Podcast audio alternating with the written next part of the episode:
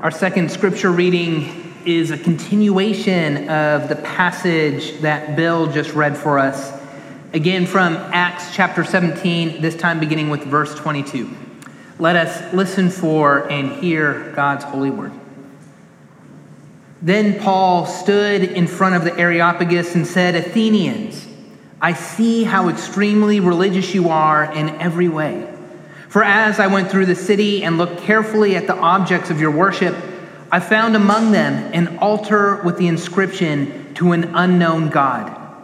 What therefore you worship is unknown, this I proclaim to you the God who made the world and everything in it, he who is Lord of heaven and earth, does not live in shrines made by human hands, nor is he served by human hands as though he needed anything, since he himself gives all gives to all mortals life and breath and all things. From one ancestor he made all nations to inhibit to inhabit the whole earth, and he allotted the times of their existence and the boundaries of their places where they would live, so that they would search for God and perhaps grope for him and find him. Though indeed he is not far from each one of us. For in him we live and move and have our being. As even some of your own poets have said, for we too are his offspring. Since we are God's offspring, we ought not to think that the, de- that the deity is like gold or silver or stone, an image formed by the art and imagination of mortals. While God has overlooked the times of human ignorance, now he commands all people everywhere to repent because he has fixed a day on which he will have caused he, to have the world judged in righteousness by a man whom he has appointed. And of this he has given assurance to all by raising him from the dead. When they heard of the resurrection of the dead, some scoffed, but others said, We want to hear you again about this. At that point, Paul left them but some of them joined him and became believers, including Dionysius the Areopagite and a woman named Damaris, and others with them. Friends, this is the word of the Lord. Thanks be to God. Let us pray. May your good news come, O Lord, not only in the word spoken, but in and through the power of your Holy Spirit and with full assurance. Amen.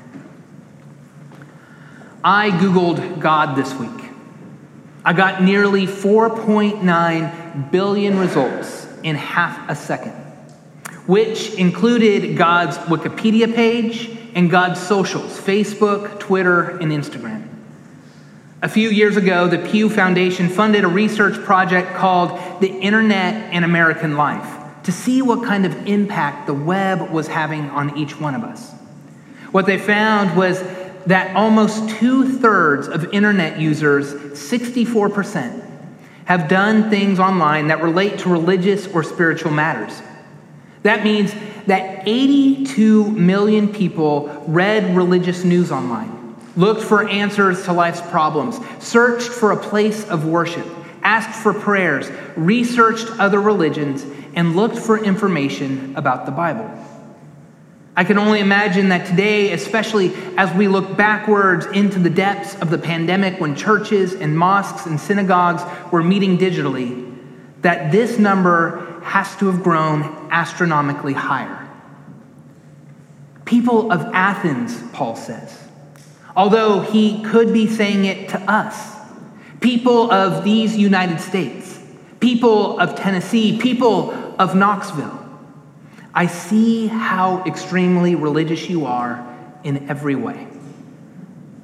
Paul is making an unexpected visit to Athens. He had been in Thessalonica preaching, but as he was known to do, Paul angered the Thessalonians so much that they ran him straight out of town. So he went to Berea, but was followed by Thessalonians who wanted to stir up the crowds against him there. So the Berean Christians, fearing for Paul's life, shipped him off to Athens. And we need to know that first century Athens was a anything goes kind of town. It was a port city, a university town, the birthplace of Socrates and the home of Aristotle and Plato and the Acropolis and the Parthenon. It was a town where a little bit of everything and anything goes. I fondly picture Athens as the first century's version of Berkeley, California, where I spent a few years earning my undergraduate degree. A friend of mine who I grew up with and who also attended Berkeley describes the town and the university as a big bowl of granola, crunchy and nutty and flaky. Sure, the Berean Christians thought Athens has to be the kind of place where Paul, even Paul, couldn't possibly offend anyone. So Paul's been whisked out of Berea in a hurry, and while he waits in Athens for the rest of his traveling companions to arrive, he wanders around on his own to find out more about the city, about its people and its culture. What he discovers are shrines and altars all over the city dedicated to a variety of gods. And he begins to debate the existence of those gods wherever and with whomever he finds in synagogues with Jews, in the marketplace with business leaders, and finally, in the town center with the Epicureans and the Stoic philosophers. That last debate is what takes him to the Areopagus, named after Ares, the god, the Greek god of war, also known as Mars. So you've often heard to it referred as Mars Hill. The Areopagus in Paul's day functioned as a sort of city hall, a city assembly, a town center, a place where debates could be heard and verdicts rendered. It was not so much public trial as public forum, a place where the philosophers of Athens could hear and discuss new ideas. And according to Luke, who we know wrote the book of Acts, Athenians liked nothing better than new ideas. So Paul comes to the Areopagus to speak. People of Athens, he begins, I can see how extremely religious you are in every way. For as I went through the city and looked carefully at the objects of your worship, I found among them an altar with the inscription, To an unknown God. Archaeologists have never found this altar. But according to legend, in the 5th century BCE, Athens was suffering from a terrible plague. The Athenians took it as a sign that some god was angry with them and they needed to appease that god with sacrifices. But which god? And what if it was a god that they did not yet know? So they came up with a plan. The philosopher Epimenides gathered a flock of sheep took them to the Areopagus, and then just released them. The sheep wandered around Athens and the surrounding hills and neighborhoods. Epimenides convinced the Athenians that any time a sheep would stop and lie down, a sacrifice should be made to the local god of that place. In Athens, lots of gardens and buildings were associated with a specific god or goddess. And so at that spot, an altar was constructed and a sacrifice made to that particular deity. But at least one, if not several, of the sheep led the Athenians to a location that had no god associated with it. So, to uh, be on the safe side, they built an altar there to whatever, it got, to whatever god it might be. From that point on, in addition to worshiping their 12 main gods, the ancient Greeks also worshiped what they called agnostos theos, the unknown God. The unknown God wasn't so much a deity as a kind of placeholder for any God that they may have missed. In other words, the altar to the unknown God was a way for the Athenians to cover all their bases. If one God failed them, maybe the unknown God would bail them out. That was ancient Greece. But if you get into a cab or an Uber or a Lyft in Chicago or Los Angeles or New York or some other big city, chances are you'll see the same thing. A lucky rabbit's foot in the cup holder, an air freshener with the picture of the Blessed Virgin Mary dangling from the rearview mirror. A bobblehead Buddha on the dashboard, and a Darwin fish with feet decal on the trunk, covering all the bases. People are looking for an experience of the divine. That's what keeps millions of us, maybe even billions, searching for a higher power anywhere we can find it, even on Facebook and Instagram. And that's what kept the Athenians constantly on the hunt for something new as well. Luke suggests that it was the Epicureans and the Stoics who invited Paul to speak at the Areopagus. The Epicureans, you may remember, were basically atheists. They taught that belief in the gods is not particularly useful, especially in light of all the suffering in the world. If the gods do exist, the Epicureans said, they obviously don't care that much about us. So eat, drink, and be merry, for tomorrow you may die. Stoics, on the other hand, had a well developed theology that taught that the mind of God, in their case, Zeus, the highest of the gods, is the source of all reason. The universe, they said, is orderly and rational. And if we can reason it all out, if we can become clear, logical, unbiased thinkers, then we can comprehend the Logos, the universal reason. Now, I'm wading into dangerous waters here. I'm no philosopher, and I know that there are at least a couple of people in this congregation who have a greater grasp of philosophy than me, and I happen to be married to one of them. So I'm going to stop while I'm ahead. But more than that, I know that ancient Greek philosophy is not what got you out of bed this morning and has you sitting here in the pews. Harry Emerson Fosdick warned preachers that no one listens to a sermon desperate to discover what happened to the Jebusites in the Old Testament. And I have a feeling that's the same this morning. However interesting that trivia about sheep wandering around Athens or the comparison of Epicurean and Stoic theologies, that's not going to do a lot to get you through the week. But the question I keep coming back to is what was it that Paul found troubling in Athens. I don't think particularly I don't particularly think it was the altars or the statues. I don't think that it was the logic or the reason or the philosophy. I think what troubled Paul was that the Athenians thought that this is all there was to God. The God who made the world and everything in it, Paul says. The God who is Lord of heaven and earth does not live in shrines made by human hands. Since we are God's offspring, we ought not think that the deity is like gold or silver or stone. In other words, you cannot box God in with words or logic or carved granite altars. Paul is preaching about the resurrection and if the resurrection tells us anything, it tells us about a wild, reckless, elusive crucified Savior who refuses to stay dead and who, by the power of the Spirit, is now loose in the world. God does not live in shrines made by human hands. God couldn't be confined by a graveyard and a tomb. God's not going to be confined by statues or sanctuaries or the status quo. One of my favorite theologians and preachers is Walter Brueggemann, which is why I loved the study we just wrapped up on Wednesday nights. In a meeting this week, Brent Trenum reminded me of another one of his books, so I went back and started to flip through it.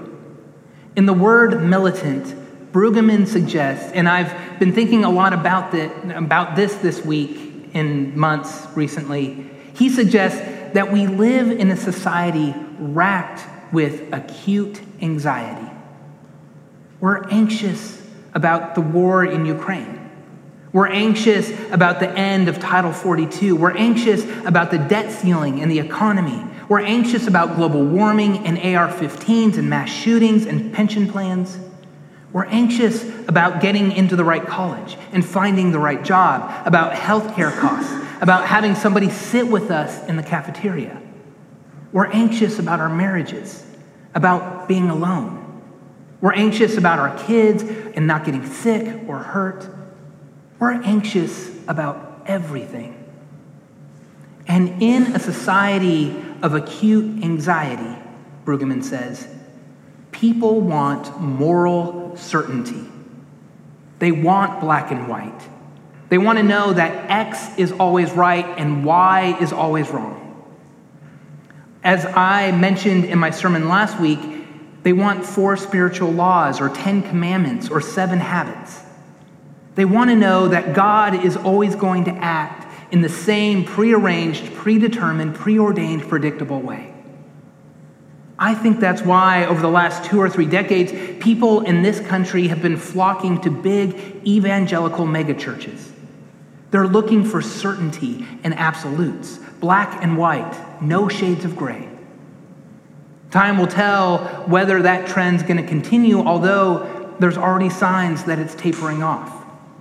Some studies are reporting that people say they're leaving their church because they want more God in their lives than they're able to find at church.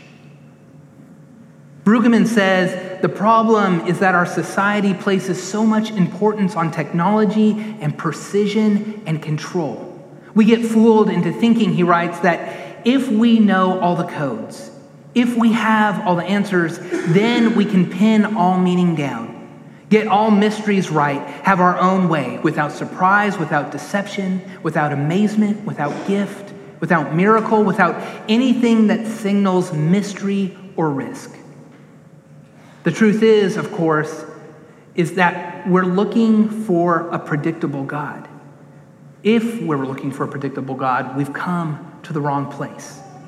The God of the resurrection is a God who specializes in miracles and risks and impossibilities, a God who brings life where there's only death, a God who brings hope where there's only despair, a God who's big enough to understand our complex lives and our complex world a God of the unknown.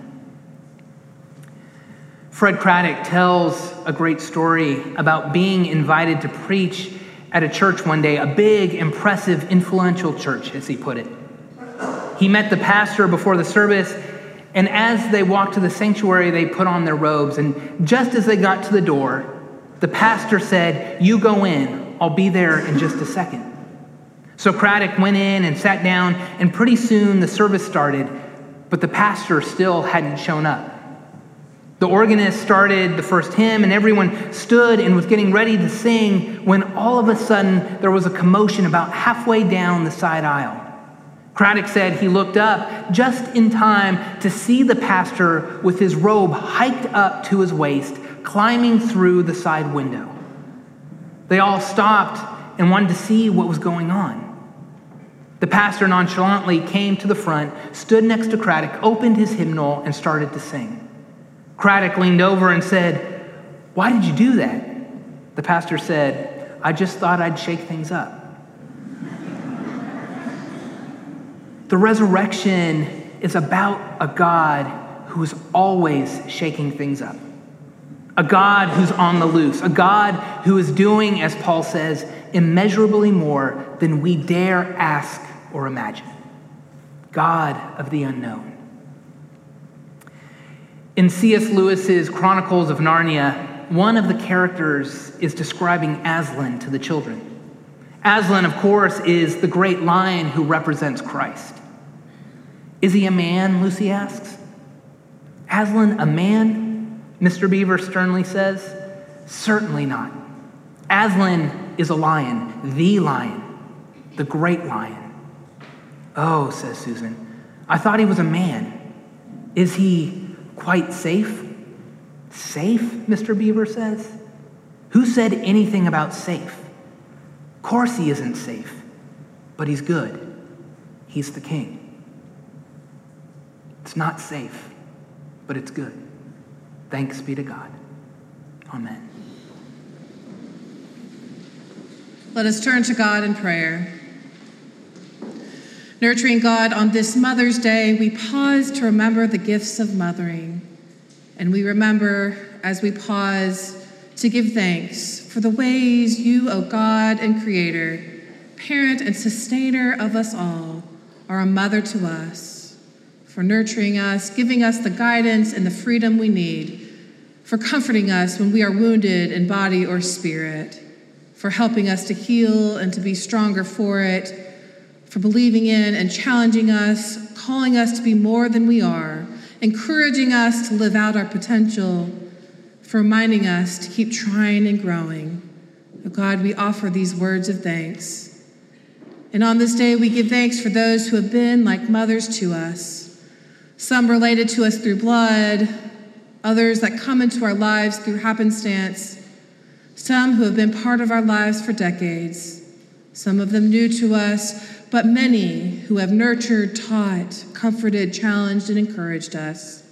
Without them, we would not be who we are. And so we give thanks for them and all that we have learned from.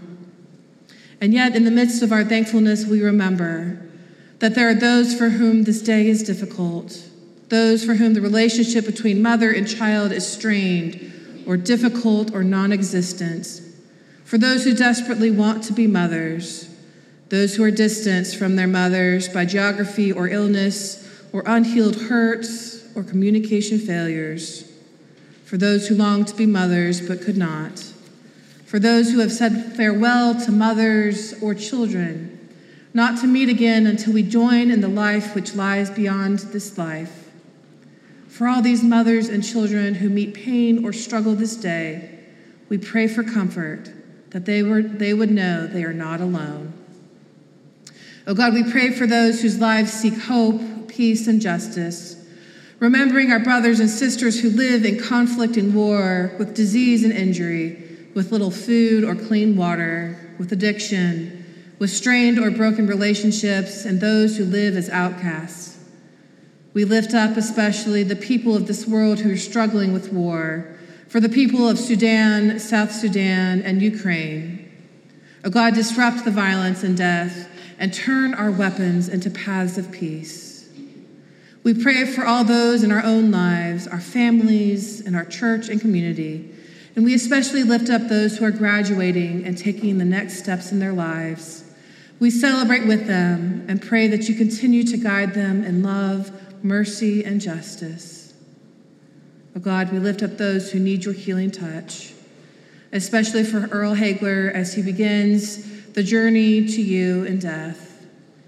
We pray for Ian Phillips, for the McAdoos, for Bill Montier, and for Mary Stewart Neely. Grant them comfort and healing mercies.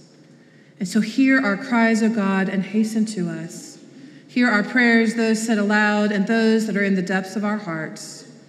And now we pray that prayer your Son taught us, saying, Our Father, who art in heaven, hallowed be thy name. Thy kingdom come. Thy will be done on earth as it is in heaven. Give us this day our daily bread, and forgive us our debts, as we forgive our debtors. And lead us not into temptation, but deliver us from evil. For thine is the kingdom, and the power, and the glory forever. Amen. Let us continue to worship God through our tithes and offerings.